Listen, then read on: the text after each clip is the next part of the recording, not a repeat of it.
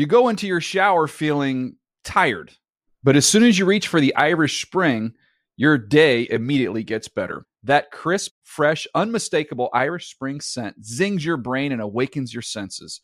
So when you finally emerge from the shower, 37 minutes later, because you pay the water bill so you can stay in there as long as you want, you're ready to take on the day and smell great doing it. Irish Spring Body Wash and Bar Soap. Fresh, green, Irish. Shop now at a store near you. You know that feeling when you walk into your home, take a deep breath, and feel new? Well, that's what it's like to use Clorox Scentiva. Because Clorox Scentiva smells like coconut, cleans like Clorox, and feels like energy. It'll elevate any cleaning routine to not just clean, but also make every room smell like a tropical coconut getaway. Discover how Clorox Scentiva's powerful clean and refreshing scents can transform your space. Get yours in coconut or other fabulous scents at a nearby retail store. At JCPenney, fashion counts for everybody and every body.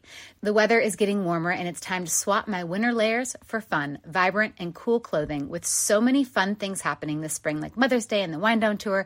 It's hard to find great looking clothes that fit you just right. That's why I love JCPenney. JCPenney has so many stylish and comfortable options for so many different body types. I've been blown away by their selection and everything hugs my body in all the right spots. Refresh your wardrobe this spring with style that gets you. Something to wear that fits your favorite moments of the season at prices that feel just as good. Discover brands that get you and put style and comfort first, like Worthington and Liz Claiborne for her, each in women's petite and plus sizes. Here, spring comes in all shapes, sizes, and colors. JCPenney, make everybody count. The Around the NFL podcast has the vapors. Welcome back to another edition of the Around the NFL podcast. My name is Dan Hanzus, and I'm joined by a room full of heroes Colleen Wolfe, Chris Wesseling, and Greg Rosenthal. What's up, boys? Hey, Dan. And girls? I'm just so happy I don't have to do that weird, awkward ISO cam thing where I don't know Can what we to do it? do. At, and- TD, is there any way to do that anyway? Just an awkward ISO Doing on. We're Colleen? doing it. There we go. There we It's go. so- no, it's so and an awkward. awkward ISO. Hey! And then I do one of these, and it's weird. Done. If you uh, if you're listening to the podcast on the way to work, or if you're pumping iron and you want to see an awkward ISO, check out YouTube.com where you can watch this whole episode. You can see Colleen trying her best There to overcome again. the awkwardness. Yeah, I know. I don't really. Yeah, it's weird. The wolf wolf woman. You usually uh, sit in with us for a, a portion of the podcast. I do. But with Marc Sessler in London with Connor Orr, and we're going to get to them a little bit later via the phone. You're going to sit in the entire show. Yeah, it's crazy. I would I would imagine there's a lot of nerves coursing through you right now. No, No. no, not at all. Little butterflies in the old stomach.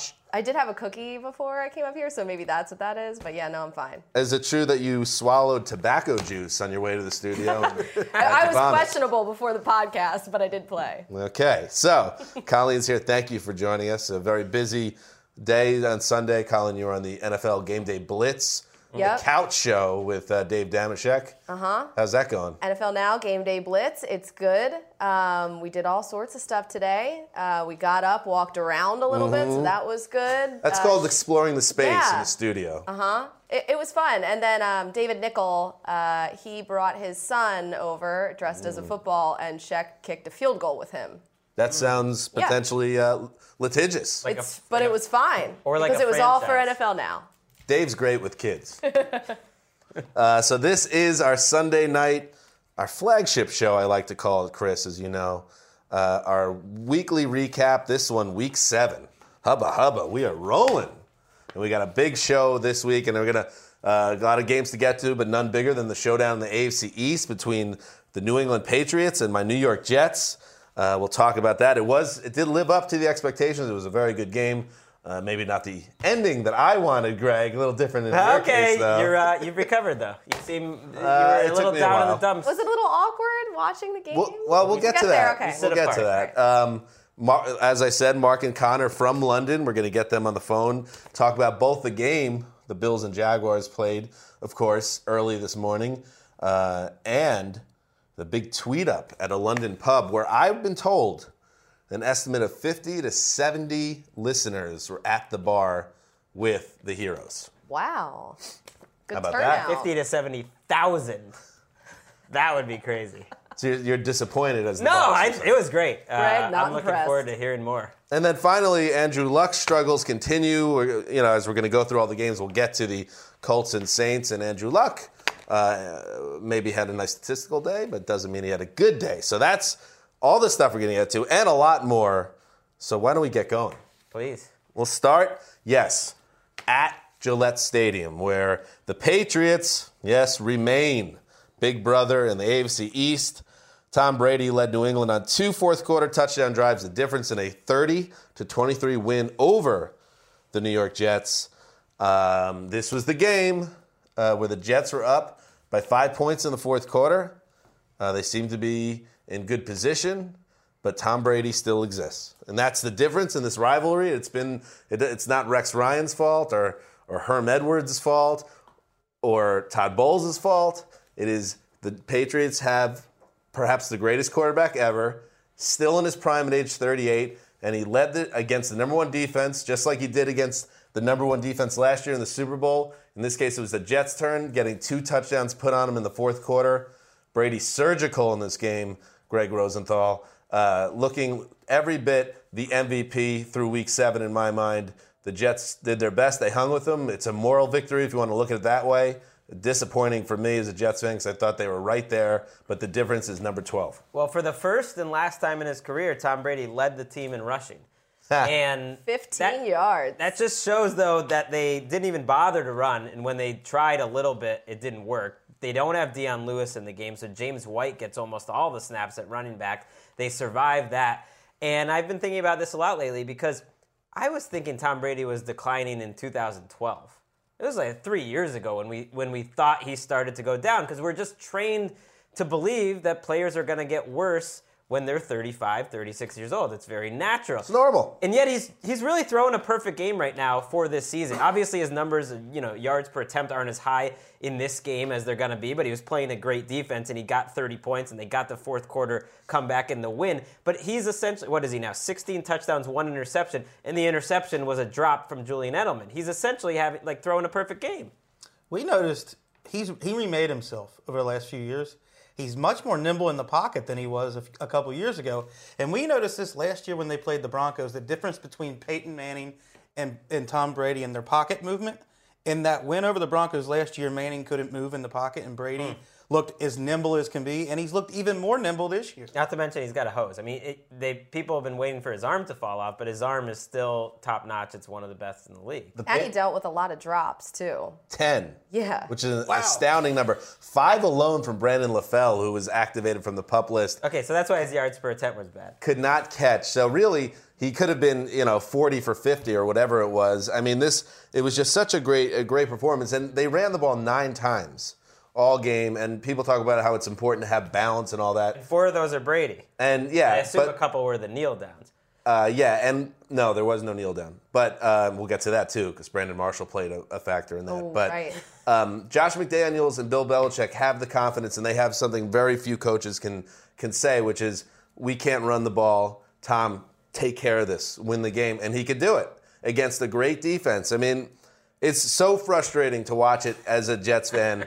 I mean, I've been watching this this stuff since 2001 or whatever it's been, and when when he says things in the in the media like I could play 10 more years, and he's playing at this level right now, I legitimately get nervous that Tom Brady will be beating my favorite team for 25 years. I, I can tell right now. I always know when Dan Hanzus is upset because he really he really gets into it and he gets a certain look on Yes. his face. It's like serious Dan comes out. And it's rare. I, I just really wondered during this game what was going on between the two of you. What was the dynamic like? Well, you asked me that over um, at the Dameshek, the couch show, and it's it's interesting because I'm first of all I'm the one that's covering the game, quote unquote. So I'm the one watching it, and Greg has his boss duties, so he's watching other games. Well, we also sit apart. I'm in sitting. In, I'm in the middle of the room. A lot But going Greg- on over there. You you admitted it, you know, as much after the last Super Bowl that you've already that was like the cherry on the top of the sunday and no matter what happens going forward, you don't really care. So That's not what I said at all. I said I'm just good from here. They've done enough. exactly, Nothing's and that crush that me. informs your fan experience and it changes the dynamic completely. But. I still was nervous, kind of watching uh, how this game uh, was laying out. then again, we're at work and I'm covering two other games, and I'm also, you know, managing our entire news thing. So All we're paying right. attention. I'm just saying Humble we're brag. I'm saying we're we're half paying attention to the game on some level. The thing that gets me is Dan running over after they, you know, score the first touchdown or they take a lead at some Yes. point, and he just starts dancing around the room and, and shoving it in our news director's face, who, Dave Schott, who's a big Well- fan, and just being like, yeah. And the thing that gets me, and I Does love Shot not deserve it, by the way? no, he totally deserves it, and most Patriots fans do as well. But the thing that gets me about Jets fans is no matter how many times, you know, they pull the football away from him, like there was no doubt in Dan's mind that the Jets were going to win this game and that this was the time, and they were all feeling so good Oh, about it it. sounds very throne of sleaze, this Yeah. opinion to have. Yeah, because I am, listen, the last true fan standing on the Around the NFL podcast, as I've said. true. And the, the bottom line is, I never give up on my team. I believe they're finally going to get over the hump. I can testify there were quite a few fist pumps and oh yes coming from. I was very excited, and I wasn't obnoxious all game. I got excited at one point, but I kept I kept to myself. Brandon Marshall has been um, the key to the Jets' offense. Him and Chris Ivory this season. He's been so great on a weekly basis. But one thing I'll say, and he is on his fourth team, despite being a borderline Hall of Fame candidate at this point of his career, is he does one or two things, whether it's physically or mentally, almost every week that scratch makes you scratch your head. In, in this case. He had a drop touchdown on third down in the early in the fourth quarter that really obviously cost the Jets four points on an easily catchable ball. Ryan Fitzpatrick should have had three touchdowns today and no interceptions. It's a physical mistake. It happens. But then another mental error on the last play of the game. The Jets kick a 55-yard field goal, and then they recover the onside kick. So I'm excited. Greg's, you know, not even paying attention. I was really. watching it. Um, and they, uh, you know, Fitzpatrick drops back, completes a pass around the 35 yard line, eight seconds, seven seconds, six seconds. The Jets race up. Brandon Marshall, went downfield, jogging back, not aware that he needs to get to the line, doesn't get set. They spike the ball at one second, but it's an illegal procedure. Game over. That can't happen. And he tweets after the game that I should walk home to New York after what happened today. But it's like, same thing happened when he said this is the stupidest play in history with his lateral. Been happening for ten years. It- I mean, these things, I guess that's part of the Brandon Marshall experience. It's part of the Ryan Fitzpatrick experience too, because I don't think Tom Brady makes that throw. That was a very risky, a, uh, a very risky throw to go in the middle of the field, and it was only like a 10-yard gain for very minimal gain. And then they were snapping the ball literally with one or two seconds. When he when he threw, threw that pass, everyone in New England, certainly everyone on the sideline, Bill Belichick's thing.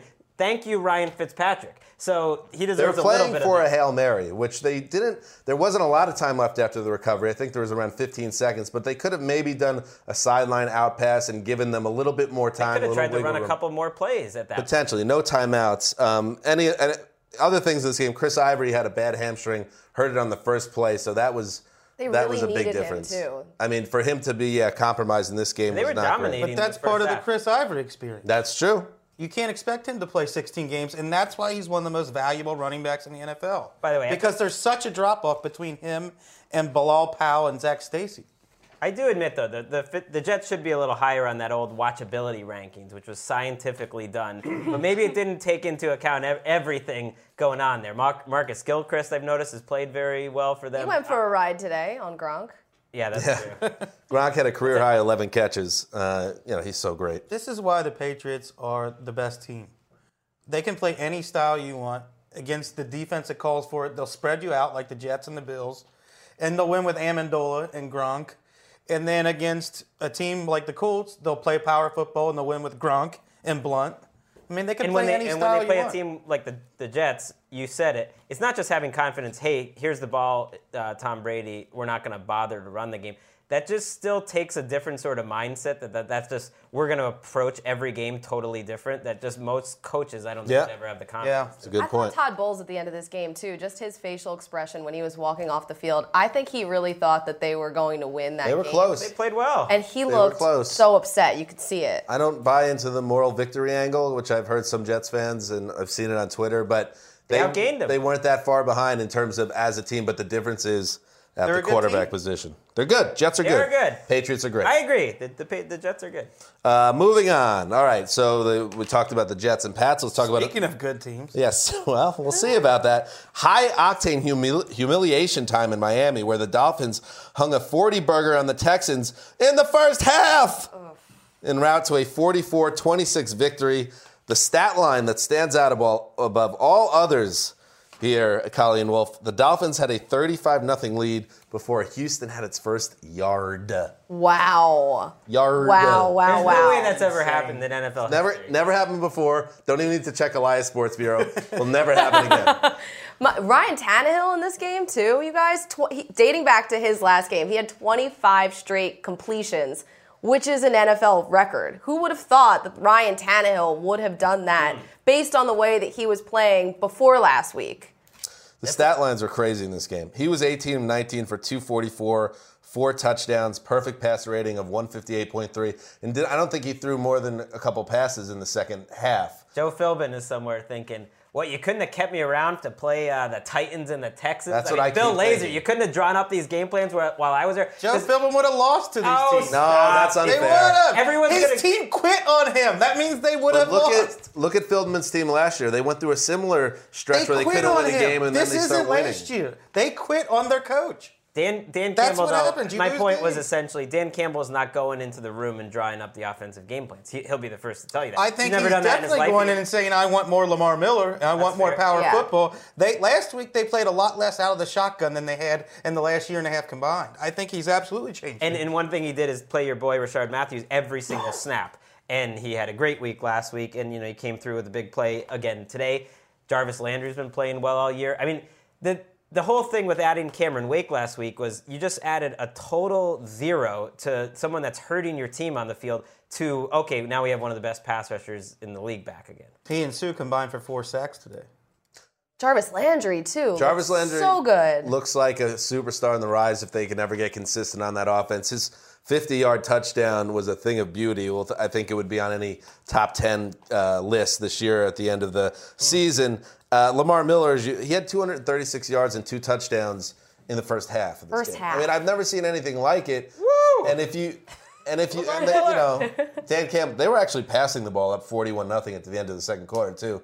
Because uh, Campbell, I guess, this is like, oh, make a statement. This is our time to rise. I, I heard him Also say that. Also Yeah. because he's not Gu- Gus Bradley. Well, I thought uh, that was really impressive. Not to go back to last week, but that was one of the things I was impressed by Campbell and the team last week is they ran the whole game to set up throwing deep, being very aggressive late in that game, even though they had a big league last week, which is something that you would see, you know, a smart coach do.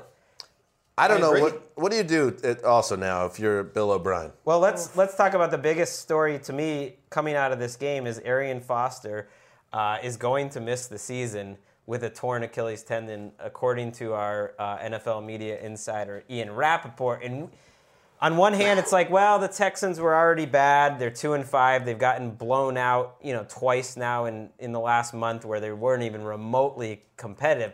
On the other hand, Arian Foster looked really good last week. This is a team people thought would be in the mix. They're only one game out in the AFC South, and losing Foster for the season kind of feels like that's finito. You're done. Yeah, he just can't stay healthy. It's his third major surgery in two years. And we know he's kind of a, a different cat, so you wonder how many of these like crazy injuries he could hmm. take before he decides, do I really want to keep fighting when my body is telling me something different? And now, Wes, because I know you'll like this, and it might not be the first time, the last time we do it, but here we go. And the disrespect that they show our quarterbacks, I'm tired of that too. Because both those kids can play. They just need a chance. And one of them is going to get it. Enough is enough. Every player that is out there, all 90 players, are players that I want for the 2015 season. When you effing guys show up to practice tomorrow, they better be ready to effing go. Uh, Ryan Mallett didn't even make the plane to the freaking game today.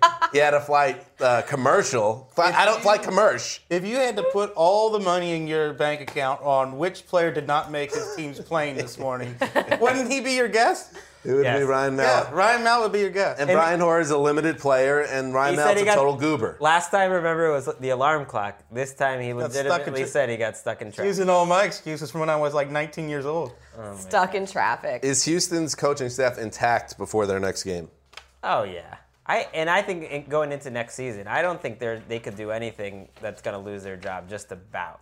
But I mean, they had a really be? good year one, a bad year two, and a, and a team, an owner. I think that's shown that he wants to uh, see see how things play out. He did it with Gary Kubiak. He gave him a lot of time. Can't win without a quarterback. Right, and yeah, to my point, I guess I made a couple weeks ago. But I think it was about Houston. J.J. Watt was the number one player in the top 100 players of 2015 this past year, and his team was losing 41 nothing at halftime today. It's like defensive players, you could be great, but you can't dictate the game the way like a quarterback can. Well, their defense, you know, the quarterback to me seems everyone's just going to blame the quarterback for everything in Houston, and Brian Hoyer is not the reason why they're down 40 to nothing against the Falcons. You know, and the Dolphins. they have some That- good- that's an entire team. They have some good players on defense. So is it the coaching? I don't know. Romeo Crennel's definitely not doing a good job, right? I mean, it's a little bit of everything. I don't think you can put everything on Brian Hoyer. He's played very well uh, the last two games going into this. Not today. Nate Washington had a good game, but I mean, it was all go- garbage. flashing. Junk time. uh, junk time. Junk- yeah, junk Brent. Grimes did a really good job on DeAndre Hopkins. Um, So, all right, Yes, before we get out of this, the Yes. Dolphins are a good team. Let's see. They got the No, they are a good let's, team. Let's talk about Wes here because Wes is a little overexcited about. loves it. the Dolphins. They got two cupcakes with a, a rah rah coach. What do you and it want was- to wait until they start knocking off everybody and then say they're? a I good give team? them all the credit in the world for taking care of business against two bum teams. Let's see what they do against against the Pets. Well, that's not your measuring stick. If that's the case, then the Jets stink. No, the Jets They are good. lost. No, the Jets are good. They lost to the Pats. You can't use the Pats as a measuring stick No, for one be team, not competitive. another. Be Oh, competitive. they'll be competitive. Okay. They're a Let's different see. team now. I'm No, not they- saying you have to beat them. Be competitive. No, They're They will. three and three. What they also had was a little bit of luck that they got that bye week so nice and early, so they get rid of Philbin and change thing, change the tires. I mean, they're back to 500. Everything is going perfectly for them now. They needed that luck. All right, next up, you know, Connor Orr, Marc Sessler in London. You know, the plan was for us to have them on Skype, on the video, and we'd be able to talk to them. Technology, 2015, we're not there yet. It's still going to be my favorite part of the show. Yeah, I mean, the, whether it's video or we got them on the phone. Uh, so here we are on the line right now. Mark and Connor, are you there, boys? Hello. There we go. And this is, we did get one photo. and if you're watching the show on YouTube, you could check out uh, Connor and Mark. Uh, looks like they're standing uh, in front of a river and holding bags of merchandise. Is that correct? Yeah, it's uh, the River Thames, you know, so uh, it's a pretty big deal. And uh, we bought uh, we bought some soccer jerseys. We're all in, baby. We're we're, we're not coming home. That's right. As TD pumps his fist behind the glass, you went to a, a soccer match yesterday, correct? We did. We went to see uh, Fulham, which is, you know, I basically went in knowing literally nothing.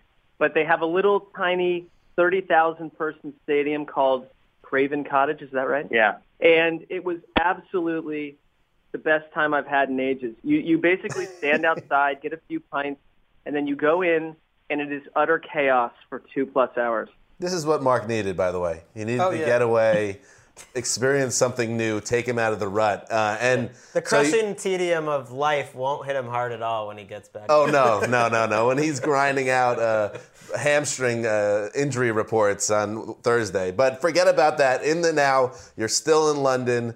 And uh, this is what we're going to get into. We'll start with the game, of course. The Bills and Jaguars, a big Jaguars victory. Um, uh, that we'll get into. You guys were at the stadium at Wembley covering, and we also want to, of course, talk about uh, the tweet up that you guys had a, had at a pub uh, in uh, London town. So let's save that for the end. Let's talk about the game first. And this is a game, of course, guys, that the Jaguars jumped out to a 27 to three lead, um, almost lost all of it. In fact. Uh, uh, they did lose the lead late in the game, but then a late touchdown drive. Final score 34 31 Jaguars over the injury depleted Bills. Depleted Bills. What were you guys seeing live from Wembley? Well, I mean, you know, the the Jaguars locker room. I mean, you'd expect it to be like a little bit down because they were up twenty-seven to three, but everyone was elated. There were guys dancing in front of cameras, and there were people going nuts because you know the sense that I got from everybody was like, let's just win a game and figure it out. Like, you know, we have all 23, 24, 22 year old kids. Let's just try to get one, and then you know, and we'll move on. Well, they've only Yeah, won think for the 11 Bills- since they fired Jack Del Rio, and they're only one game out of first place. So, as bad as it was when they lost that lead and they finally needed a drive, they did come up with one. That was the biggest thing. You know, uh, I talked to like one uh, one of the players who had kind of been there for a little bit longer, and uh, he said that Blake's throw took some serious. The quote was like serious balls or something like that because uh, We call it you know, he onions here thrown- stateside. Onions, right, right. Yeah. Uh, he'd thrown like an awful pick six, like two drives or three drives before that, and it was like another deep route. It was across his body, and he nailed it. It was a, it was a great throw. Then again, we might be talking about how the Jaguars completely self-destructed, and Bortles was a huge reason why. If not for a very shaky penalty call, Mark, I know you uh, were in the Bills locker room, uh, and they weren't too fired up about that. Well, no, I think that you know across the board, you know, Nickell Robey was sitting in his locker. You know, the one thing, the difference between the Jags locker room and the Bills was in in the Buffalo room, they got out of there about as fast as possible, and they were out in the hallway taking you know personal pizzas to a bus that was getting them out of the country. This this went I completely bet the pizza was against great. what they were planning. And you know, they, they that call was that call changed the game. I think they would have they would have iced it had they you know it was a third and fifteen. Robey gets nailed with the PI, 17 yard flag, new life for the Jaguars, and it completely changed all, all week long. All the Bills talked about was the favorable matchup against the bad team. Get to four and three, get to your bye week, get healthy, and you know kill some of these narratives that have plagued Rex Ryan this season. Everything went opposite. Rex didn't even seem angry after the after the game. He just seemed completely, utterly exhausted. I'm sure he's drained again because he knows that it's his defense that ended up losing this game. And if you're if you're a Jets fan, you've you've seen this before. Besides, Jet uh, Rex Ryan's known for his defense, and you know there have been some very good defenses in his NFL career, but. It's not the first time a, a Rex Ryan defense has blown a lead on the final drive of the game. Sometimes his defenses can't close, and that's what happened today.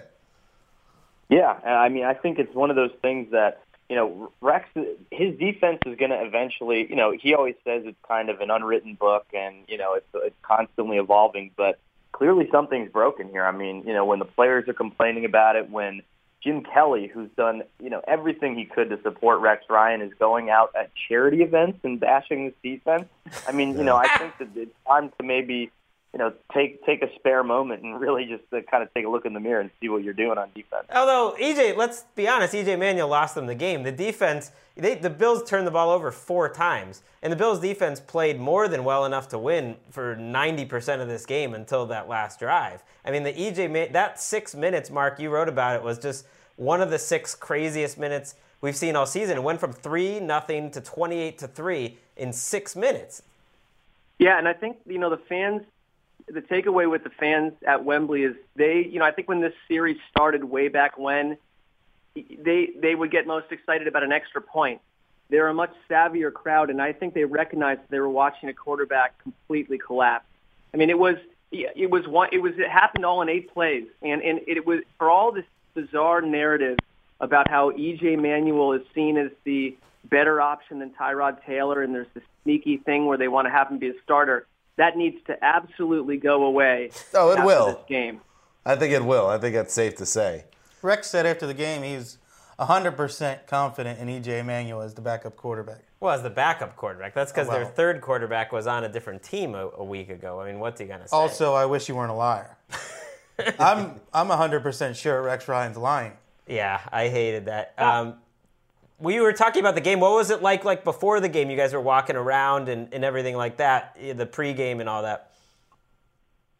Yeah, I mean it was it was totally cool. I mean there was such like a tailgating atmosphere. I mean there, there were streets just like flooded with people, um, you know, drinking and like uh, there was like a waffle place that you could like get waffles before the game. Like it, that was really cool. And uh, like everybody, like there were guys like we had a podcast listener calling like across. He was like 200 yards above us, and then uh, two seconds later, Mark and I were talking, and he arrived out of breath to just take a picture. Like so it was, uh, it was, it was super amazing. I mean, Well- the fans there were just some of the coolest people. I think that transitions nicely to the uh, second reason for this call, which is Saturday night, uh, your meetup at a, a local pub in London with some of our um, loyal and some extremely loyal around the NFL listeners who uh, met up with you guys. And, you know, we were getting some dispatches throughout the evening back in LA. But tell us a little bit about that. It sounds like quite a scene. Yeah, I mean, we were we were blown away because Connor and I, you know, after after going to the game yesterday, the soccer game, made our way over. and Match. This pub was the match, correct? I'm still learning. You know, this this was just a block off where the NFL on Regent, the major party that went on all day, all day long happened, and we didn't know what to expect. I think we were thinking, you know, listen, we I guarantee probably like ten people show up and they'll be awesome. We'll have a great time. We'll sit at a big table, and we walked into this quaint, rather small pub, and it was absolutely bursting with podcast listeners, and it, it was we were stunned, and and and then I did not see Connor again for five plus hours because the mm. two of us were at either ends of this bar, bar just having great conversations with these. And you said it, they are loyal, and they were absolutely asking questions about every one of you guys. They knew everything. They want to know about Dan Hanzus' hair. They were asking if the boss is an authoritarian, authoritarian figure or if he's a, a friend behind the scenes. And Wes, is everyone know about, about the island that Wes came from and what, what it's like to go out for beers with Wes? It was unbelievable. And Patrick's body too. Patrick's body in the park got a lot of. They, people knew about David Ely, the NFL.com editor. Were asking questions about his dog and all this other business. Wow. I don't even know that Ely has a dog. Sounds like you guys were you guys were like the Beatles in 1963. You were you were flying high. Let's admit it, Marc. After you left there, and in a good way. And it, when you left there, describe your own emotions after you left that bar that night. We were just a band who made it very, very big. Honestly, though, that mean that had to be like, uh, you know, pretty surreal.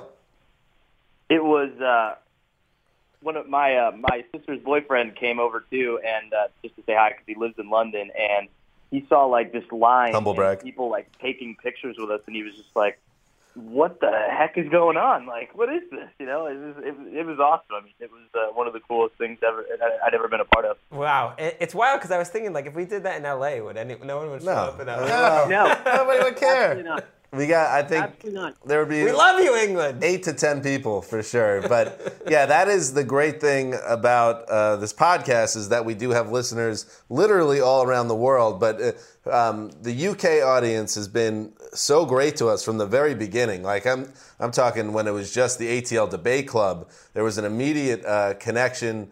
So this, uh, you know, hopefully we all eventually get over there and get to experience it and meet people. But this sounds like. Uh, you know, a great meeting between human beings, Wes, and this is what this is what it's all about. That interaction, Wes. That's what I'm talking about. I'm, I'm, I was gonna say I'm a little jealous. I'm very jealous of Marc and Connor that they got to have that experience, and I hope to do it myself someday.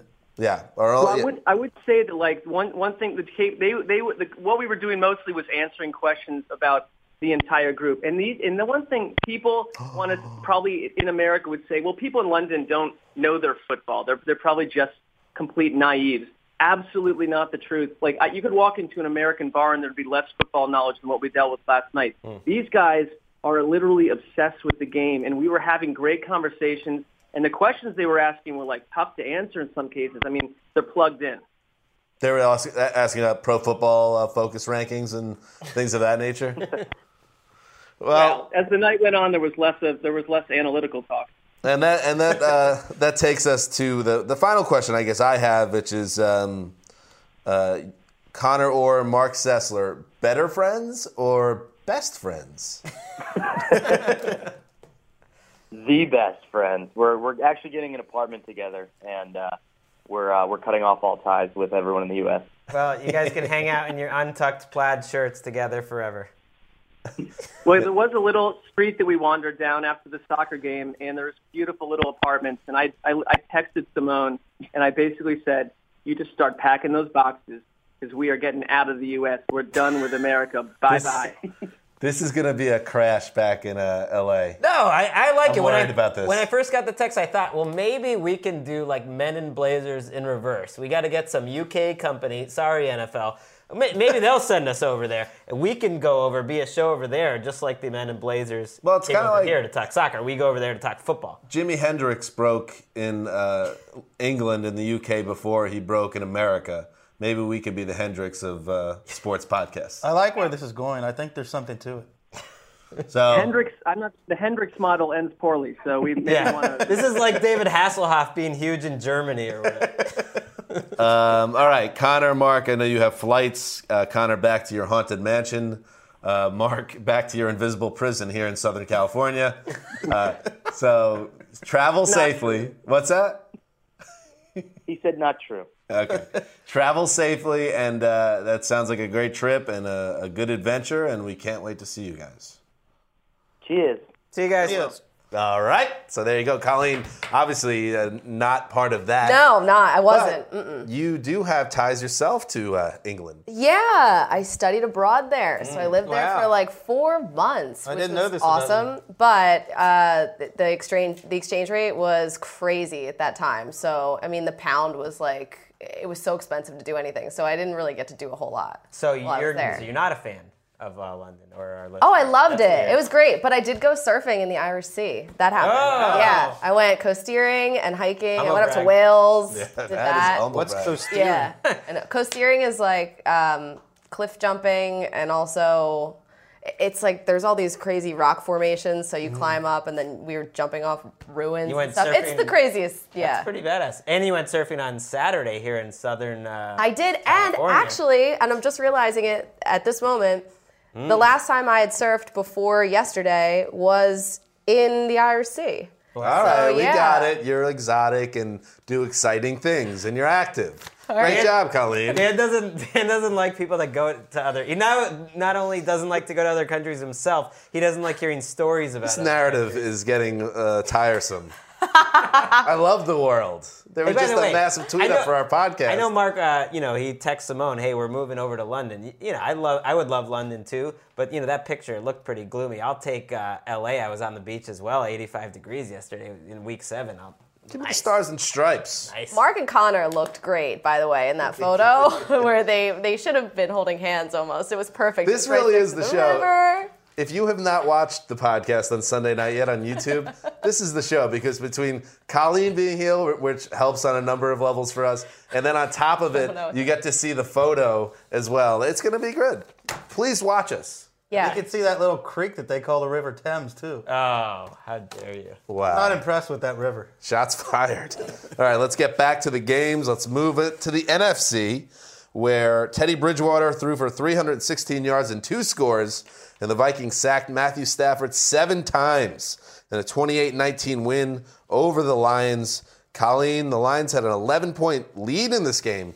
What the hell went wrong? the offensive line that went wrong. That's Uh, important. I mean, it, it, they had a season high. Minneapolis did, or Minnesota um, had seven sacks in this game, and Detroit they hadn't allowed that many all season long. So the offensive line completely imploded. Stafford actually needed X-rays after the game, Took but another beating. said it was fine.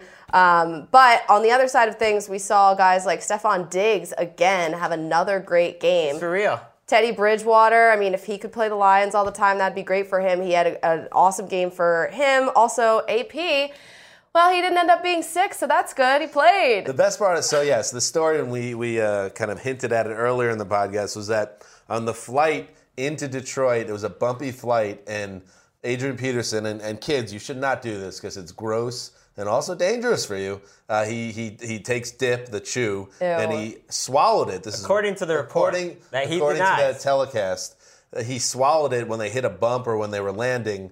Uh, he, his story is that it was some shellfish that he ate that led to a reaction. He doesn't know where the tobacco story came from, but here's what I if I were him, that's exactly what I would say too. Like what? What tobacco story? No, no, no, chew. It was just seafood. He yeah, said, I'm That's- that sounds immune good. to swallowing dip. I've been doing it for 10 years. Oh, I feel like it might have happened. Well, You can this build did- up an immunity to that. Well, this did come up in the newsroom, and, and there was a former baseball player that was like, "Well, some people do swallow the dip," and I was like, on purpose? "Really? That's Ew. gotta do worst damage. thing Played baseball for years. I never met anybody who swallowed on purpose. I, I don't know if I shared this story on the podcast before, but I'll do it real quick. I used to go to all my dad's softball games on Sunday mornings as a boy. And one time there was this guy, like a guy trying to be a cool guy. He had a big wad in his mouth, and he was pitching, and he uh, accidentally swallowed it, and then within seconds just started yakking all over the pitcher's mound. And like all like the kids watching were like screaming, and like everybody's like, "Oh my god!" oh, I I, tried it one time, It's and not good. I right? almost passed out from it. Some people love it. I had a coach who encouraged me to do it. he was a bad man apparently, but this was junior year in high school, and I took some red man and I was out there playing shortstop, seeing pink elephants. I mean, it, it gets you hot. Why was he encouraging you to do it? Be a man, have some chew. Very strange. Dan's thinking, This was the how do I get this back to the game? Yeah, let's try to steer Lions it fans back. were Yes. wanting to throw up after watching another home loss. I don't get that's it. How, that's how bad it was. Yeah, it- That's how bad it was. Yep. Doesn't it feel like they've lost at home every week too? It also feels like the Lions, Vikings, and Bears have only played each other this season. Like that's how the Vikings are four and two. Mm. I don't know why. It seems like this NFC North is in this strange Bermuda Triangle. This is the second time these two teams have played, so that it's not just a, a feeling that the Vikings have been in the division a lot. They they at least have an identity. I think they kind of know what they are. It might not be that exciting, but their defense is it. we haven't gotten a lot of good Bridgewater games start to finish this year. I mean, if they if he starts playing at a more consistent level and Diggs being a guy that could end up being a player now, a fifth round pick could be a steal. You put in some AP. This this team is a playoff team. I feel like they're the, one of the wild card teams. Uh, they look that way to me so far. Well, they traded Hodges, a linebacker, two games ago, and look what Eric Kendricks has done since then. Led the team mm. in tackles in Week Six. This he leads them in sacks with two in this game. And then look at their last two draft classes. 2014 brings you your quarterback, and Anthony Barr, one of the best young linebackers in the NFL. You get Eric Kendricks and Stefon Diggs here. We haven't seen much of Trae Waynes yet, but that could be great back-to-back draft classes. Linval Joseph is playing pretty well with them. It was a draft pick, uh, I mean, a free agent pickup uh, a couple years ago that didn't get a lot of love, but he is getting a lot of money. And they're surviving games where they're not getting great Adrian Peterson games. You know, last week they won a game where he struggled. This week he struggled for most of the game, but then broke off a 75 yard run, and that was basically it for him for the day. Is it safe to say that he's not quite the same guy anymore? I think it's the offensive line. He didn't have a chance last week. I didn't see this game yet, but last week he didn't have a chance. pretty good, actually. Yeah. Pretty good though. I mean, that's not Adrian. No, I Peterson. think, I he's think it's the like line. Adrian Peterson. He, I think a, a lot of times um, before when I've seen his games this year, he didn't look like he could really reach that next level when he was running. It almost looked like his legs were a little heavy. And on that one long run that he had, he I thought reached that speed. He's always had a little hitch in his giddy up, Yeah. even when at it- you know at his peak uh, when he ran for 2,000 yards. So he's almost hard to judge in that spot. But yeah, maybe some improved line play. Uh, let's move on. The Saints opened up their road matchup against the Colts with 20 unanswered points, then held on. Uh, comeback by the Colts, but ultimately the Saints a 27 to 21 win in Indy. Another terrible loss for the Colts. Wes Andrew Luck threw for 333 yards, three scores, but his stat line was deceiving, wasn't it? Yeah, pay no attention to the box score. He played terribly. Uh, he started out 0 for 5, didn't complete a pass until nine minutes left in the second quarter. Wow. It's the slowest start he's had in a game in his career. And he's regressed. He, we said last week he's not the same player he was last year. We saw that in week one, and we're still seeing it now. To me, I don't care what the rest of the problem is with the Colts. Andrew Luck is the biggest problem when your franchise quarterback has regressed to the extent that he has, where it's his arm, his pocket presence, which Greg once termed the eighth wonder of the world, and now it's a disadvantage every week. Wow. It's crazy to hear Chris say that too, because you know everyone loves Andrew Luck, but to even suggest that Luck had some weaknesses in the past would be worth you know, five minutes scolding from Wes. I mean, he's about as big a fan of, of Andrew Luck, but you know, Wes, of course, to his credit, is going to tell you what he sees, and what you see out of Andrew Luck this year is a guy. If it was a different quarterback, would just be getting killed because of the pocket presence, because of the decision making. Um, because of the way they're losing games with him, and then they weren't losing games with Matt Hasselbeck, the whole thing is is bizarre. And the Colts keep getting shut out. I mean, the fir- uh, of the first half of these games, this was the third time this year. Out of seven games, they've been shut out three times. Also, you have T.Y. Hilton, who is this a violation? Because I brought it up on the show earlier today. T.Y. Hilton, they're down 20 points, and he scores a touchdown, and he's celebrating. He's still doing his dance. I mean, when Right. you're down 20 some points, shouldn't you maybe pump the brakes a little bit on that, or no? Perhaps, but there are personal glories to achieve, you know? You're right, That's what Dan. some guys are into the personal glory angle. We should all take me. a page from your book. Yeah, it's true. It's about the team. Beyond luck, this team, I think they were down 21 to nothing. The defense was just going through the motions, allowing Mark Ingram to run right through them. It's a team wide problem, and I think they got those gar- garbage time touchdowns. Delvin Breaux fell down on both of the long Breaux. touchdowns to T.Y. Hilton.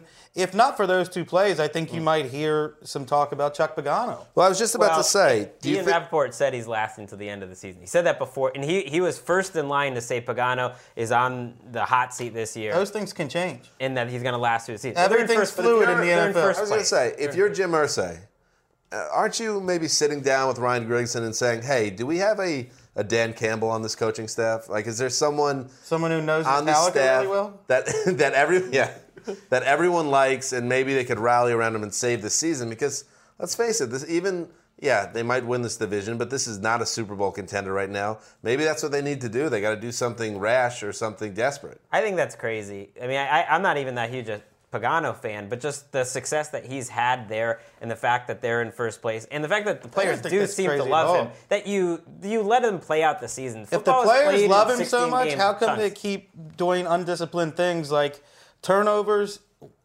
just hordes of ill-timed penalties, and then today, like going through the motions? I don't think, not. I don't think going to Ch- Rob Chudzinski is going to change that, though. I mean, I think you let them play out the season, especially when you're in first place, and see If they have they've had success. if they have more halves like they did the first half today, I, I don't care what our guys are reporting. NFL situations are fluid.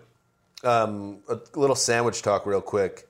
Wes, uh, Greg, you have a lock right now with your uh, Andrew Luck won't receive an MVP vote. oh yeah, I like that. Enjoy your sandwich. Wes, your Brandin Cooks wager is in trouble. However, Big trouble. your boy, I don't know if Mark Ingram was involved uh, with any wagers uh, or props this year, but you, he is your boy. He had a big game today. He did, thanks to the Colts defense. He ran really well. Well, But let's give let's talk about the Saints for a, a minute quickly. Do we think they're back here in the mix at three and four? their defense is Two in a playing a, lot better. Um, I, I tend to think this was on luck today and the fact that the Colts are a train wreck, but the Saints defense played well. Breaux's been good, like we mentioned, Breaux. for the past month. Uh, Stephone Anthony came to play. Cameron Jordan has five sacks in his last two games. He's played well this year. Yeah. Mm-hmm. This is a little bit of a scary fork week. We'll get into it more on Tuesday, but I'm a little bit nervous. That's all I'm going to say. A couple teams got me a little nervous now. What about Kikaha? He was good too. Kaha? He's been good. Yeah, he has been good. Howie I mean, and, Kaha. and the thing that I took What from was the that? Falcons game was they looked like the Saints offense, and I know maybe it wasn't perfect here today, but looked like the Saints offense, 450 yards. Get Greg getting excited about the Saints. Nah, they're in the mix. The, The NFC's boys. NFC's going to be tricky to get to get that second wild card spot. That's the thing. They're still three games behind second place in the NFC I don't- South. They're a long way from that. I don't consider the Saints that, all that frisky for the wild card picture. They're certainly harder to beat now than they were a month ago, but I, I don't think they're a playoff team. Let's move back to the AFC. The Chiefs' five game losing streak is dunzo. It's over. Alex Smith threw for 251 yards and a score. Charcandrick West added 110, 110 yards in his first TD, a 23 to 13 win over the injury plagued Steelers. West, the Steelers were in trouble when they fell behind and needed Landry Jones to start making plays. Accurate? more of the same from their play calling and coaching that they shackle their quarterback, won't let him attempt any passes, go run heavy, and then when they need him, they expect him to play well. But I don't think that's a winning recipe, and it's a, it's one of the reasons why the Cowboys went from Brandon Weeden to Cassel because you can't run an offense when you don't trust your quarterback to throw the ball. Mm. And Steelers didn't trust Landry Jones to throw the ball until they were coming from behind. At that point, he had three turnovers. I feel like the football gods were just saying both of these teams were due. The Chiefs were very much overdue for a win. They've been in all these games. Their defense has really impressed me the last few weeks, playing very well. And while the Steelers got away with a couple here, you go on the road to Kansas City. I mean, it wasn't to me. The records weren't that important when Landry Jones was starting. They, they weren't favored. That was a game. tough spot for Landry Jones going to KC. As bad as KC's record's been, they you know they still got some fight in them, or at least they have some guys that can make plays in their building. So I don't see this as a huge upset that the Steelers went down in this spot. And at fo- what they're four and three now, No, yeah, they're four and three, so that AFC so they're okay. Uh, they're fine. That Four AFC, and three. Tomlin said after the game, I believe, that he expects Big Ben to come back to face the Bengals next week. The, each time you lose these games, though, you know you that makes it like next week, for instance, we're talking Bengals Steelers. You, you have to win that game, or the division's over at midseason. You're four losses behind if you don't win that game. So that's what these losses do. That they'll just be fighting for a wild card unless they can sweep the Bengals. To the AFC West, Derek Carr threw three touchdown passes, and the Oakland Raiders. Uh, speaking of four teams, cruised to a 37 to 29 win over the Chargers in a game that wasn't nearly as close as the final score indicated. It was not. It was 30 to 6 at halftime. It was 37 to 6. It was a blowout. after That's nine minutes of the third saying. quarter. It was 37 to 6 going into the fourth quarter. You know, the Raiders are here and they're not going anywhere, and I don't think they're going to the playoffs, so I don't think they're going to get us on the fork, but they're a legitimate team, and this AFC West is not great this year, and it was begging for one of these two teams, I think, to step up and say, okay, we're going to be the second place team in this division. We're going to be in the mix. I think the Raiders are that team. They're they are to me one of the more consistent teams in the league. For the- Wait. the Raiders. Last time we were this high on them was a few weeks ago, and then they went and lost to the Bears. But I don't think they were that bad. And I don't How think they're a great. I don't think they're a great team. I think they outplayed the Bears for most of that game. I think Derek Carr is pretty much the same guy each and every week. Amari Cooper is making Derek Stud. Carr's numbers look insane. Derek Carr was very late on a long throw down the field, and Amari Cooper just jumps up and turns it into a 42-yard gain. He takes a five-yard little throw, and then he makes seven people miss and runs it in for 55 yards. I just think it's By a good way- team. Not a great team, but a good team. The Raiders were bad for years and years and years and years. They finally have now hit on back-to-back first-round picks. First, uh, Khalil Mack, now Amari Cooper, and you're seeing the difference on the field. You are. And also, luckily, MC Hammer was live tweeting this entire game. Hammer was. Yeah, it was hammer time all the time on this. I mean, he had he was the Social media center on NFL Sunday Blitz was really enjoying that. I bet. Yes, no, yeah, exactly. Apparently, um, bankruptcy doesn't preclude you from getting a Twitter account. It's free. It's free, which is great for everybody. Um, but the Chargers, when you look at their situation, they were down by 20 points at home to the Raiders. That is no good. No, Philip Rivers started this game very poorly. He, he, he would admit it. He did not play well at all in the first half. By then, the game was basically over. He had some ugly misses, an ugly interception, and their defense has been pretty bad overall all season. I have never seen I've never seen Mike McCoy have any human emotion, but I've definitely never seen him be as angry as he was at the podium with some of the questions after the game, and it just felt like he's gripping that podium a little mm. tighter, and he's starting to feel the walls coming in. This is an ugly two and five start for a team that has a really easy schedule the next month, so they, in theory, could bounce back a little bit, but this is a bad spot. But they, I mean, you say they have an easy schedule, but we kind of know who they are. They they can get beat by any bad team on their on their best day. They can beat a good team, but I don't see them being a team that can go on a run. And and Colleen, you know, sitting on in on a full show, I don't hand these invites out easily. Right, I know that. Not like candy on I'm Halloween.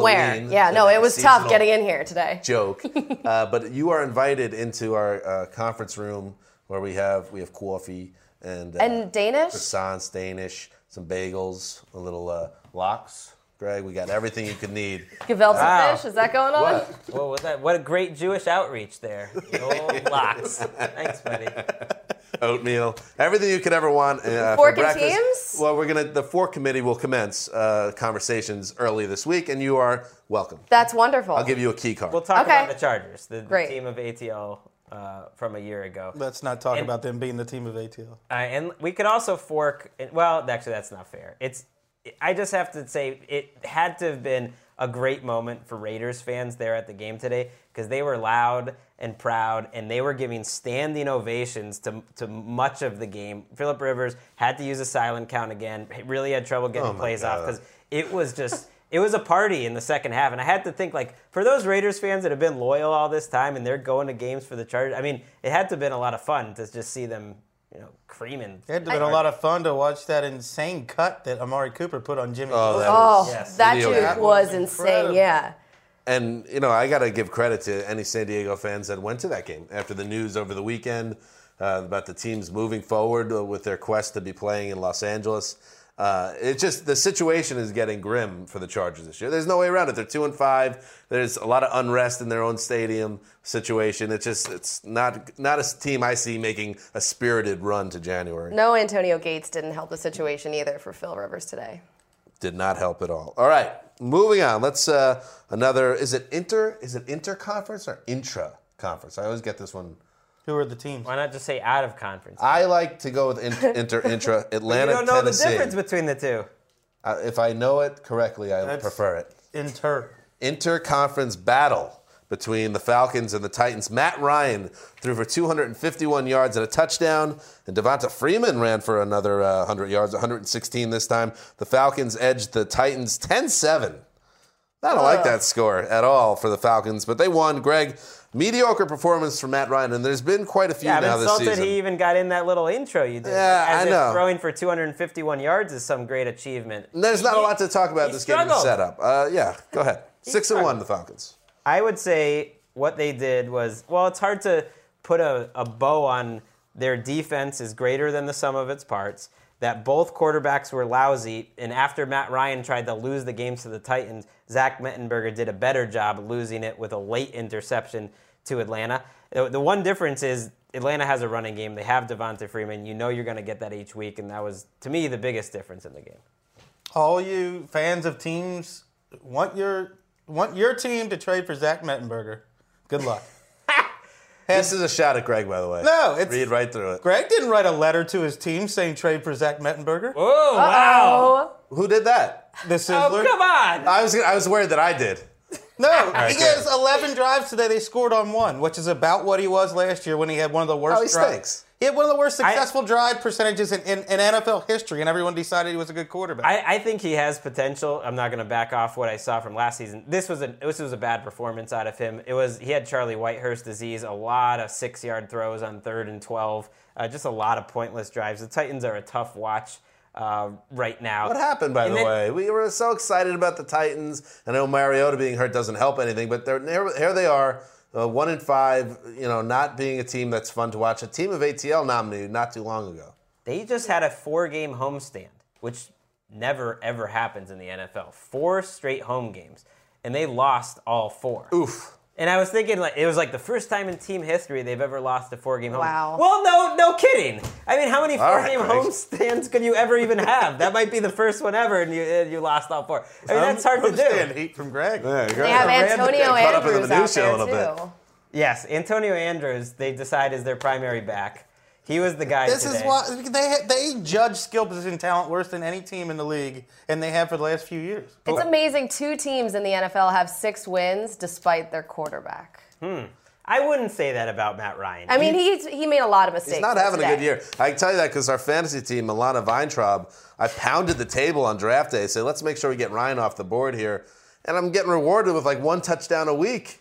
Yeah, well, I think he's played solid overall until the last couple weeks. Yeah, He has it's really just been the last He two. has not played well the last two weeks. He threw an interception. They decided to go for it on fourth and goal on the, on the goal line with just four minutes left and up three, which was a really gutsy decision. And he threw an interception on the play. Mettenberger gets them back in field goal range. Looked like this thing was going to overtime, and then Mettenberger gives it right back. Hmm. Is it? Saved us from a meaningless overtime. What if they go three and thirteen? Are they the Titans again? Mm. Have they cleared t- Titans because Mariota's there? But if they still are tough to watch and don't really matter in, in, in a sense of the NFL, are they still the Titans? Gotta wait and see. I don't think you can go back on it. If Mariota turns into like the first six games at Andrew Luck this year, then yeah, that they might go mm. Titans. But It's sad we're even having this conversation. it's going to depend on how the quarterback plays, like every other team in the league. Hey, more interconference football. Yeah, oh yeah. Get excited, Treated Greg. myself and gave myself this one, baby. Todd Gurley rushed for 128 yards, two scores, the first two touchdowns of his career, leading the St. Louis Rams 24 6 win over the fading Cleveland Browns. Greg, Todd Gurley, just a rookie, but he's had a transformational effect on your boys, the 3 and 3 Rams. It, it's amazing how consistent it is every week that he looks like the best player on the field. Three straight weeks. It's 128 yards rushing. They they said even going into the game they wanted to get him involved as a receiver more, and so they did. He led the team with four receptions, had 35 yards receiving. There was very little separating these te- two teams, other than the Browns turned it over four times on fumbles. Two of them were McCown, two of them from the receivers. And the Rams had Todd Gurley. That was really it. I mean, the Rams won with as little passing for most of the game as you can win with. I just realized you were being 100% serious when you said you gave yourself a treat by letting yourself watch. I thought you were joking too. Uh, no, I was joking. I Oh. was in the end, but uh, I was trying to give myself a treat. I thought it'd be fun, but no. You it thought didn't this game would be fun at the Edward James Olmos Dome. Gurley finished with uh, 163 yards from scrimmage. That was the same as uh, Nick Foles, 163 Mm. yards passing. That's pretty much Wow. Jeff Fisher's dream. I thought Le'Veon Bell was headed toward that Gronk, J.J. Watt territory where he's the gold standard Mm. by quite a bit at the position. I think Gurley's right there with Le'Veon I, s- Bell. I saw you getting a little Twitter spat about this. I don't know. I got to see him be as big a factor in the receiving game because that's not just something like, oh yeah, Le'Veon Bell. but he's a better runner than Bell. That's why I think it's close because Bell's a better receiver. And I know people who don't watch football will say, "Hey, you can't say that after three games." No, it's pretty easy to see. I mean, he looks so powerful when he runs that you really can't. You you have to take that seriously because he just looks so good right now. And he can. Well, the thing you love is he can. He broke a tackle and then runs 48 yards, but then he also can make people miss in a small space without breaking the tackle. And he went around end for I think it was a 16-yard touchdown at one point. So I mean, he He's can averaging do. six yards per carry on the season. He can do pretty much anything as, as a running back. He he makes them legit. They're one of the. So don't be hesitant. Say it. He's great. He's just not. I, I love Le'Veon Bell. I, So I do think I. he is so good as a receiver. Yeah. You can't put Gurley right there. Gurley's so good. I mean, Gurley's a good receiver too, and he's so great as a runner. Gurley fever. Gurley, man. Um, We might Rams- see Johnny Manziel too start next week. Yeah, Josh McCown got hurt, Oh. shoulder injury. Late, yeah, late in the game, he got the shoulder injury. Manziel comes in. We'll see. I mean, now they might have no. They have no. You don't think they go to Austin Davis? No. Why not? I mean, why? They didn't they? Then they they, had- you're they just brought- giving up on Johnny Manziel entirely. if you Manziel do was the backup quarterback, and he played today. So that's tells me he's the backup quarterback. It was crazy. I- Marc is lucky he was in London for this game because this did not look like two uneven teams. I think the Browns outgained him and found a way to lose twenty-four to six. They just That's the story just kept losing fumbles, and whenever they'd have a big play, a penalty took it back. I mean, a, a Joe Thomas holding penalty took away a huge play. So you have, speaking of sandwich wagers uh, or propositions, Greg, you have the Rams finishing in second place.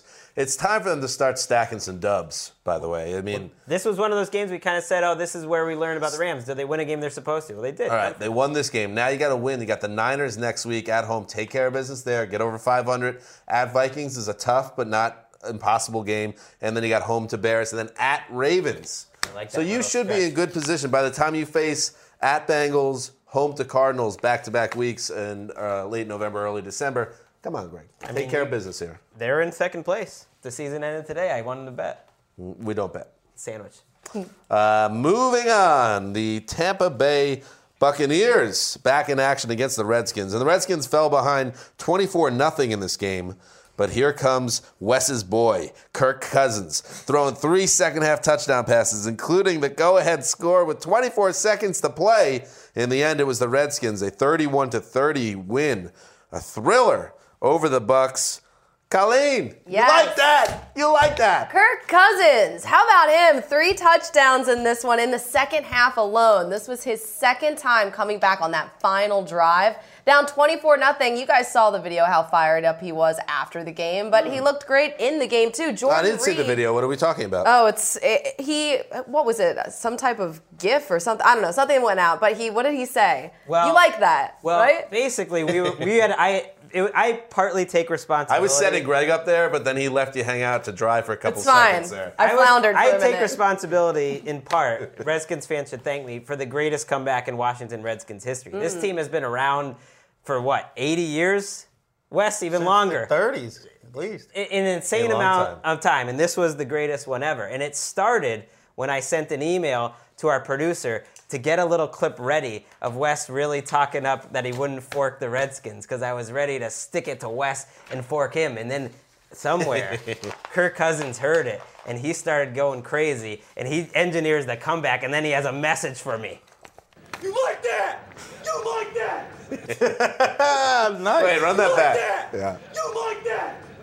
That's like if you play like if I played that for my wife, and she'd she'd be like, "Sports are so stupid."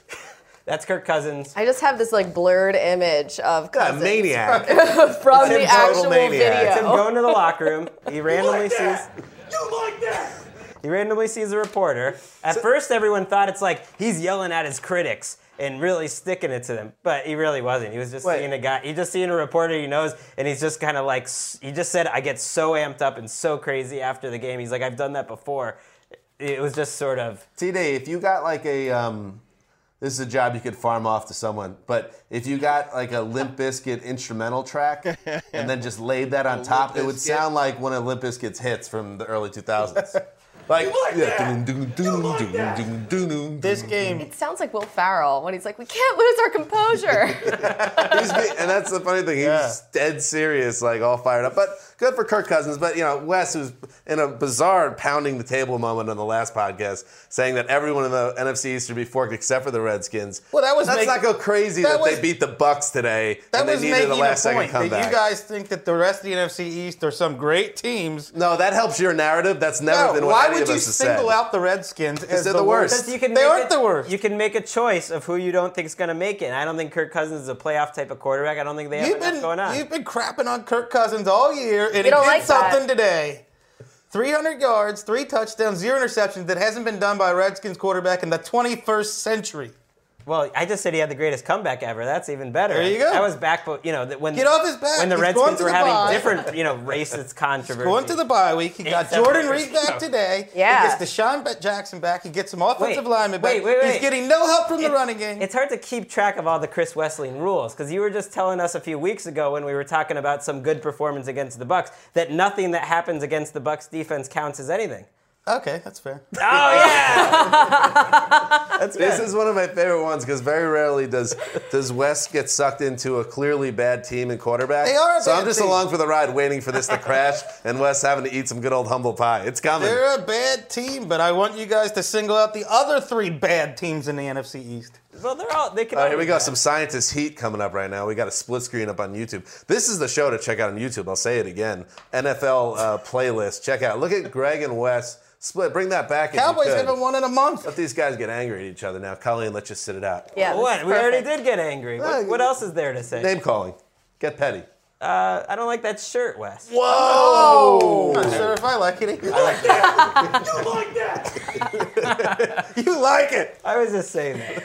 oh man. Anyway, so yes, but a big win for the Redskins, and and yes, a very mediocre NFC East. So if you're three and four, like the Redskins are now, you're right in the middle of things. Yeah. Oh. And then oh. you get a bye, and then you get to go to New England. Saved and from then the fork. New by Kirk Orleans, Cousins. and at, at Carolina. You come out of those three games. Yeah, that's true. If you if the Redskins come out of those three games anything better than four and six, I will buy. I will get you a sandwich. Hold on, Wesson. let me. Who check. loses the division?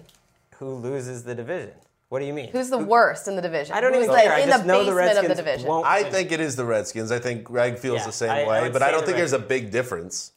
They have Patriots, Saints, Panthers, and you said if they come out, If they come out any better, if they if they go two and one in those three games, because if they don't go two and one, they're going to be four and six. You know, after ten games, there's really you know. then they play the Giants and Cowboys, which are easy wins. No. I just realized, by the way, There's no easy win. uh, Wes, They I did beat realize Bucks by one. you're in a tough spot right now. Why? The Patriots are your favorite team. They're your new They're favorite. not my You favorite carry team. the water up and down the them hill because for they 'em. win every year. You respect them. They're great. They run a great But operation. then the two teams that have your most hardcore narratives right now, the Dolphins and Redskins, the next two weeks, the Pats get them.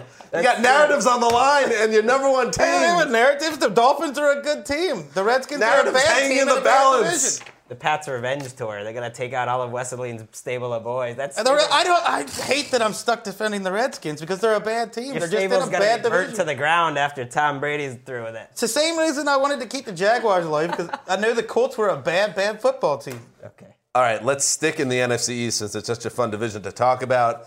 The Meadowlands, East Rutherford, New Jersey, right off Route 3. Colleen, I know you know the area well. Oh, I know it. Dwayne Harris scored on a 100 yard kickoff return minutes after the Cowboys, his former team, by the way, had tied the game in the fourth quarter. It was the key play in a 27 20 win for the Giants over the Cowboys. Wes, the Cowboys are now 0 4 without Tony Romo. They've gone from 2 0 to 2 4. Is this, all these struggles, is this all about the QB play? Yes, absolutely. And this sandwich you're going to give me for the Redskins, just give it to me for our McFadden Cassel proposition, which McFadden, you know, put one on him today. Oh, yeah. The heat between the scientists Wait. Yeah, I want to. I should. Forget the science. oh, you a little fluster. You got me flustered because I want to check out something. At a certain point, Wes, you have to be responsible as an NFL.com Oh! journalist. Sorry. The headline to this game on NFL.com, the second second thing in the stack right now, or I, I believe they've changed it, uh, which is good. They made a good editorial decision. Get into it, McFadden's breakout game ruined by loss to Giants. Like that was the big takeaway was Darren McFadden having a big game, not the What fact was the big not the fact that Cassel had three interceptions. He could have gotten there, or the Giants won the game, or Dwayne Harris, a guy who was on the Cowboys, you know, beat him. The Giants are now in first place. Oh, it was Darren McFadden's big day. That's He was the story of the game. They lost the game. They out. They won time, dominated time possession, had twice as many first downs, and no- almost twice as many yards. The editor in chief and Greg coming out right now. I'm not gonna put a punt returner as like the story of the game. Sorry. It is crazy though. No, no contract got picked on more than Dwayne Harris because he got a lot of money from the Giants. Being like, why would the Giants pay that much money to the Cowboys punt returner? And wasn't it? It was. I'm sure they would say it's all worth it just for this one play. Well, Jerry was Jerry Jones was a little. He admitted after the game it was hard to see Dwayne Harris being the one to give him the loss, mm. especially when the next play, well, not the next play, but shortly after Dwayne, they tie the game.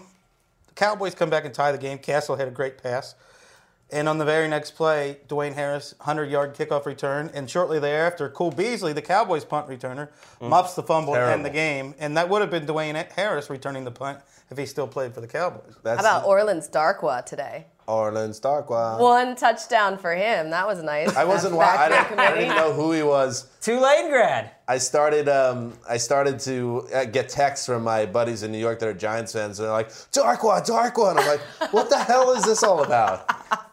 Apparently, he's someone in the Did NFL. you know it had to do with football? no, I just thought it, maybe they were just just nonsense or something going on. It's a great Hello. name for well, sure. they're Rashad Jennings hasn't really made plays all year except that one special teams play he made. He's been really slow as a running back, so it doesn't surprise me that they went to Orleans Darkwa and Shane Vereen over Jennings in most of this game. Well, and Andre Williams, who they're kind of not really buying into. Well, he doesn't really. I will throw that. I don't like this Giants team, but I will throw them a bone here. They are at four and three. They're in first place, and they're doing it without Odell Beckham Jr. being even close to his Michael Jordan form. Um, Wes, to borrow some of your past analysis, he is not the same guy right now. That and that that is something you have to be very wary of. I mean, I think he was five for 33 today, something very pedestrian. So it's a big difference with that team when they don't have a guy that's just tearing apart defenses on a weekly basis. he would have broken the internet again today because in the exact same spot on the field with the exact same guy in coverage, right here, almost pulled in another spectacular catch, and Brandon Carr got away with pass interference the whole 30 yards down the field. He was grabbing his arm the whole way there. There's and the they didn't difference between this year and last, right there, though. Although I feel like I've heard Where's the magic? I've heard It's that luck. five different times this year that oh that Odell Beckham almost made the catch that broke the internet. There was one on the sidelines that was Right. out of bounds. It's like That's all we're gonna hear about, it Just happened once. Which is luck. Last year's catch was luck too. Hmm. wow, it took a lot of skill. Can you do that 10 times out of 10? No, it's luck. But he was, when we talked about him all through the offseason, the guy that had, you know, Jerry Rice ceiling type talent.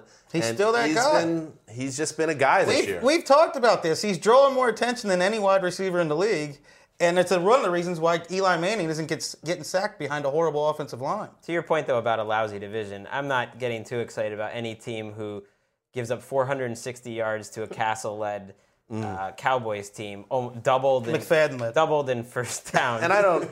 doubled in first downs. And for the most of the day, the Cowboys look better, and, and the Ca- Giants have gotten a few close wins. They've had a few close losses. You're right that they're all bad. I agree. And I they're all don't. bad. And I don't forget the Monday night performance by the No. Giants either. I mean, the, the the point is, Wes. None of these teams are good. Thank you guys for admitting it. And that is not something that's didn't have to needed to, be admit that. admitted. We've always we've all been on the same page with that. It's just the Redskins are a little bit worse.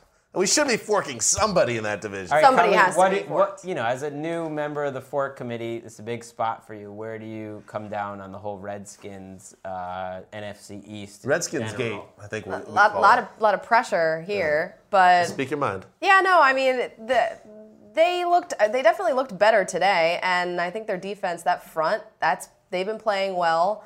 It's tough when you don't really have a running game to get going when you're playing from behind a lot. So it's sort of hard to get a temperature on them right now. But you could say that about a Stop lot dancing teams. around, Wolfe. I know. I'm trying line. to stop dance. Give us Did the Kirk bottom Cousins line. fire you up after? I wouldn't fork them after this week. Ooh. Well, I wouldn't either. I mean, Ooh. they, you know, All right. They they got the win. I'm gonna let's see what happens next week now. But only because the division You is so bad. are the, the chowderheads that were saying, uh, "Got to be bold, got to be bold." Oh no, I wanted to fork him last week, but it's I like, like now I'm being not, you bold know. for teams I don't like.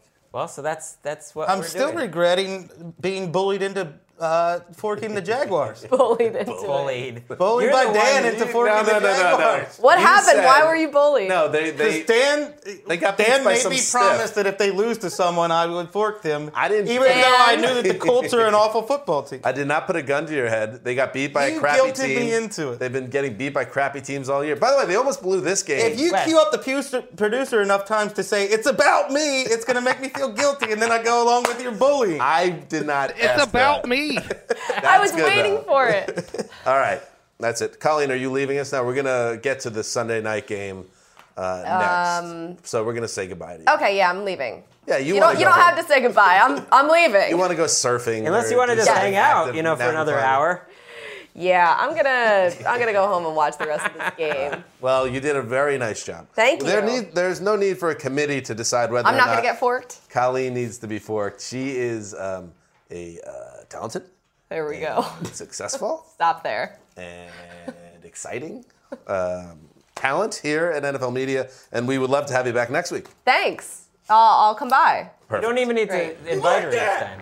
You like that? Oh, she's just like She's just there. on the old well, sked. Well, someone tweeted at me. It's like, you know, I want, you know, let's push to have Colleen be a permanent part of the show. I well, how much more permanent does it need to be? It- All right, how about it's this? Permanent. Okay. You're Colleen. here. You're part of the Yeah. show. You were part of the heroes at the beginning. It wasn't like This and a great. special guest. It was just like Colleen Wolfe, Chris Wesseling, and me. And the, the Actions speak louder. Dan. Colleen, we'll see you next week. Okay.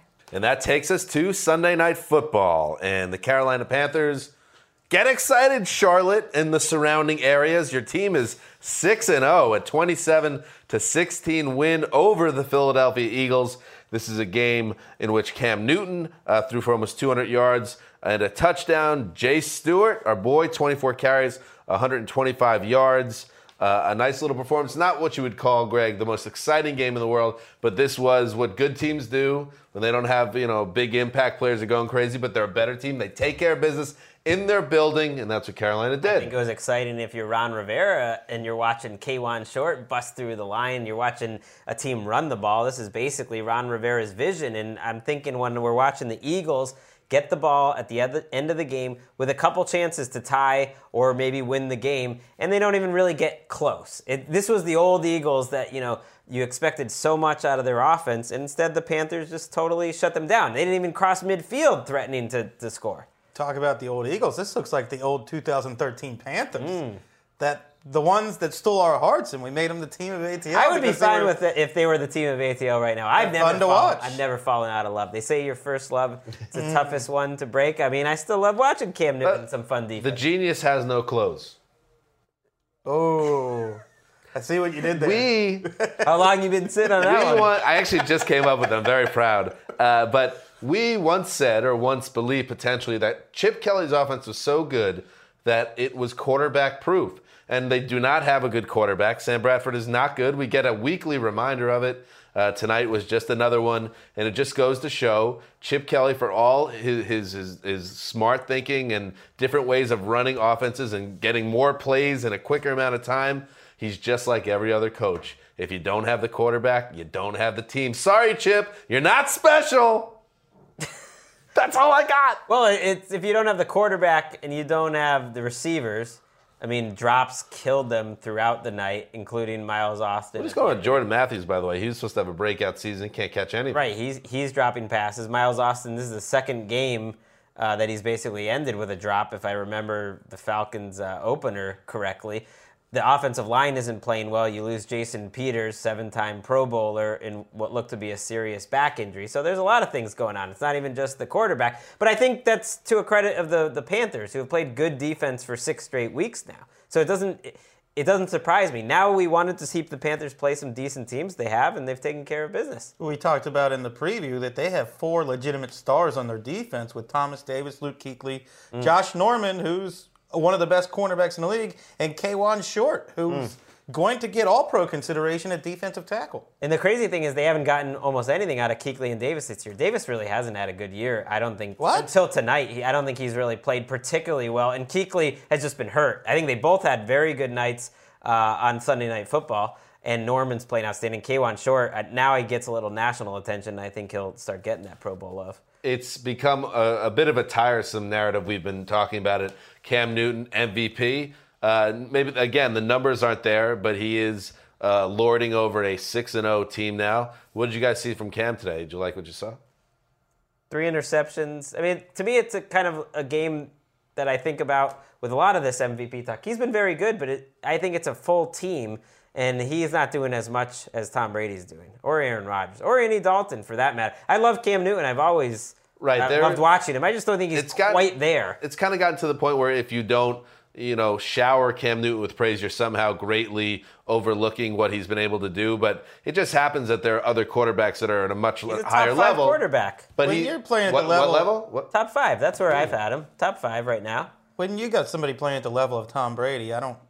You can talk about Cam Cam Newton all you want, but there's one guy atop the MVP race now, and it's Tom Brady. Sorry, Cam. No doubt. I love seeing Jonathan Stewart uh, having such a nice couple of games here. I think he's run hard all year. He doesn't have the same explosion, but he's just. I mean, he, he got it, made a big play today. He's, he's He doesn't even have the same explosion he had down the stretch But last he's year, not but he's, he's running not hard. cheating them on any No, I agree. And you take a look at the upcoming schedule here uh, for the Panthers. They got home to Indianapolis, nice spot for them there to get to seven and zero. You would think they would be in good shape. And then that's here's the game. Now we want to figure out how good are the Panthers home against Aaron Rodgers and the Packers. That's a good game to watch. Uh, uh, Sunday, already week nine. to that. Yeah, that's a great one. Maybe get, throw Wes a bone, give him that game, unless you want it, Greg. But I'll stay out of this.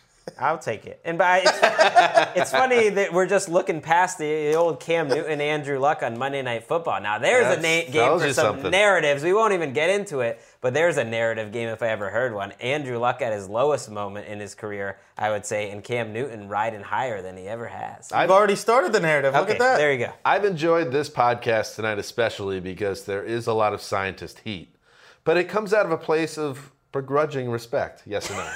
That's, it's not even begrudging respect. We were having heat even when the, the cameras are off about nonsensical issues. All right. Just how we do. Okay, that's it. Those are the games of Sunday, and it was a it was a fun week. It was great talking about it with you guys. I love talking football with you guys, and um, so I'm thankful. It's not Thanksgiving yet, but I'm saying that I'm thankful.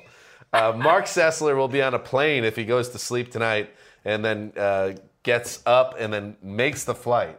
A lot of things. If he goes to A lot of sleep, ifs. there's a lot, of, of- there's like a Ryan Mallett thing going on, And, uh, and here. nothing weird happens on the flight. nothing weird on the flight. No, no emergency international landings. incidents. Things have happened on flights. if all that comes, uh, you know, no incident, he will be back in that chair uh, on Tuesday. The group will be reunited. But thank you very much to Colleen Wolfe for joining us for the full show, or just about. She did awesome. And uh, Connie Fox, they call her. Oh yeah. So thank you to Colleen and uh, thank you guys. We will be back on Tuesday uh, with another big show uh, going over Monday night and look ahead to Thursday night football. Maybe our fork discussion will continue. This is Dan Hanzus signing up for the mailman, the boss, and TD behind the glass. Till Tuesday.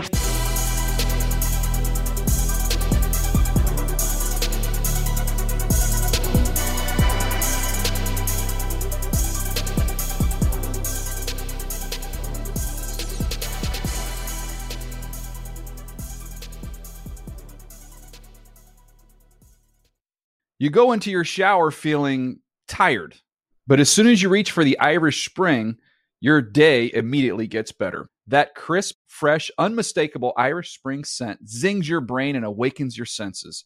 So when you finally emerge from the shower, 37 minutes later, because you pay the water bill so you can stay in there as long as you want, you're ready to take on the day and smell great doing it. Irish Spring Body Wash and Bar Soap. Fresh, green, Irish. Shop now at a store near you. Getting ready to take on spring? Make your first move with the reliable performance and power of STIHL battery tools. From hedge trimmers and mowers to string trimmers and more, right now you can save $50 on select battery tool sets. Real STIHL. Offer valid on select AK system sets through June 16, 2024. See participating retailer for details. Open a limited time 11 month certificate at Kemba Financial Credit Union. At 5.25% APY, it's more than triple the national average, plus, it's a safe and secure way to grow your money. Visit your local branch or kemba.org slash CD for details. Offer expires May 31st, 2024. APY equals annual percentage yield. Restrictions apply. $500 minimum and $250,000 maximum deposit. Advantage status required. Comparison based on bank rate average. Federally insured by NCUA.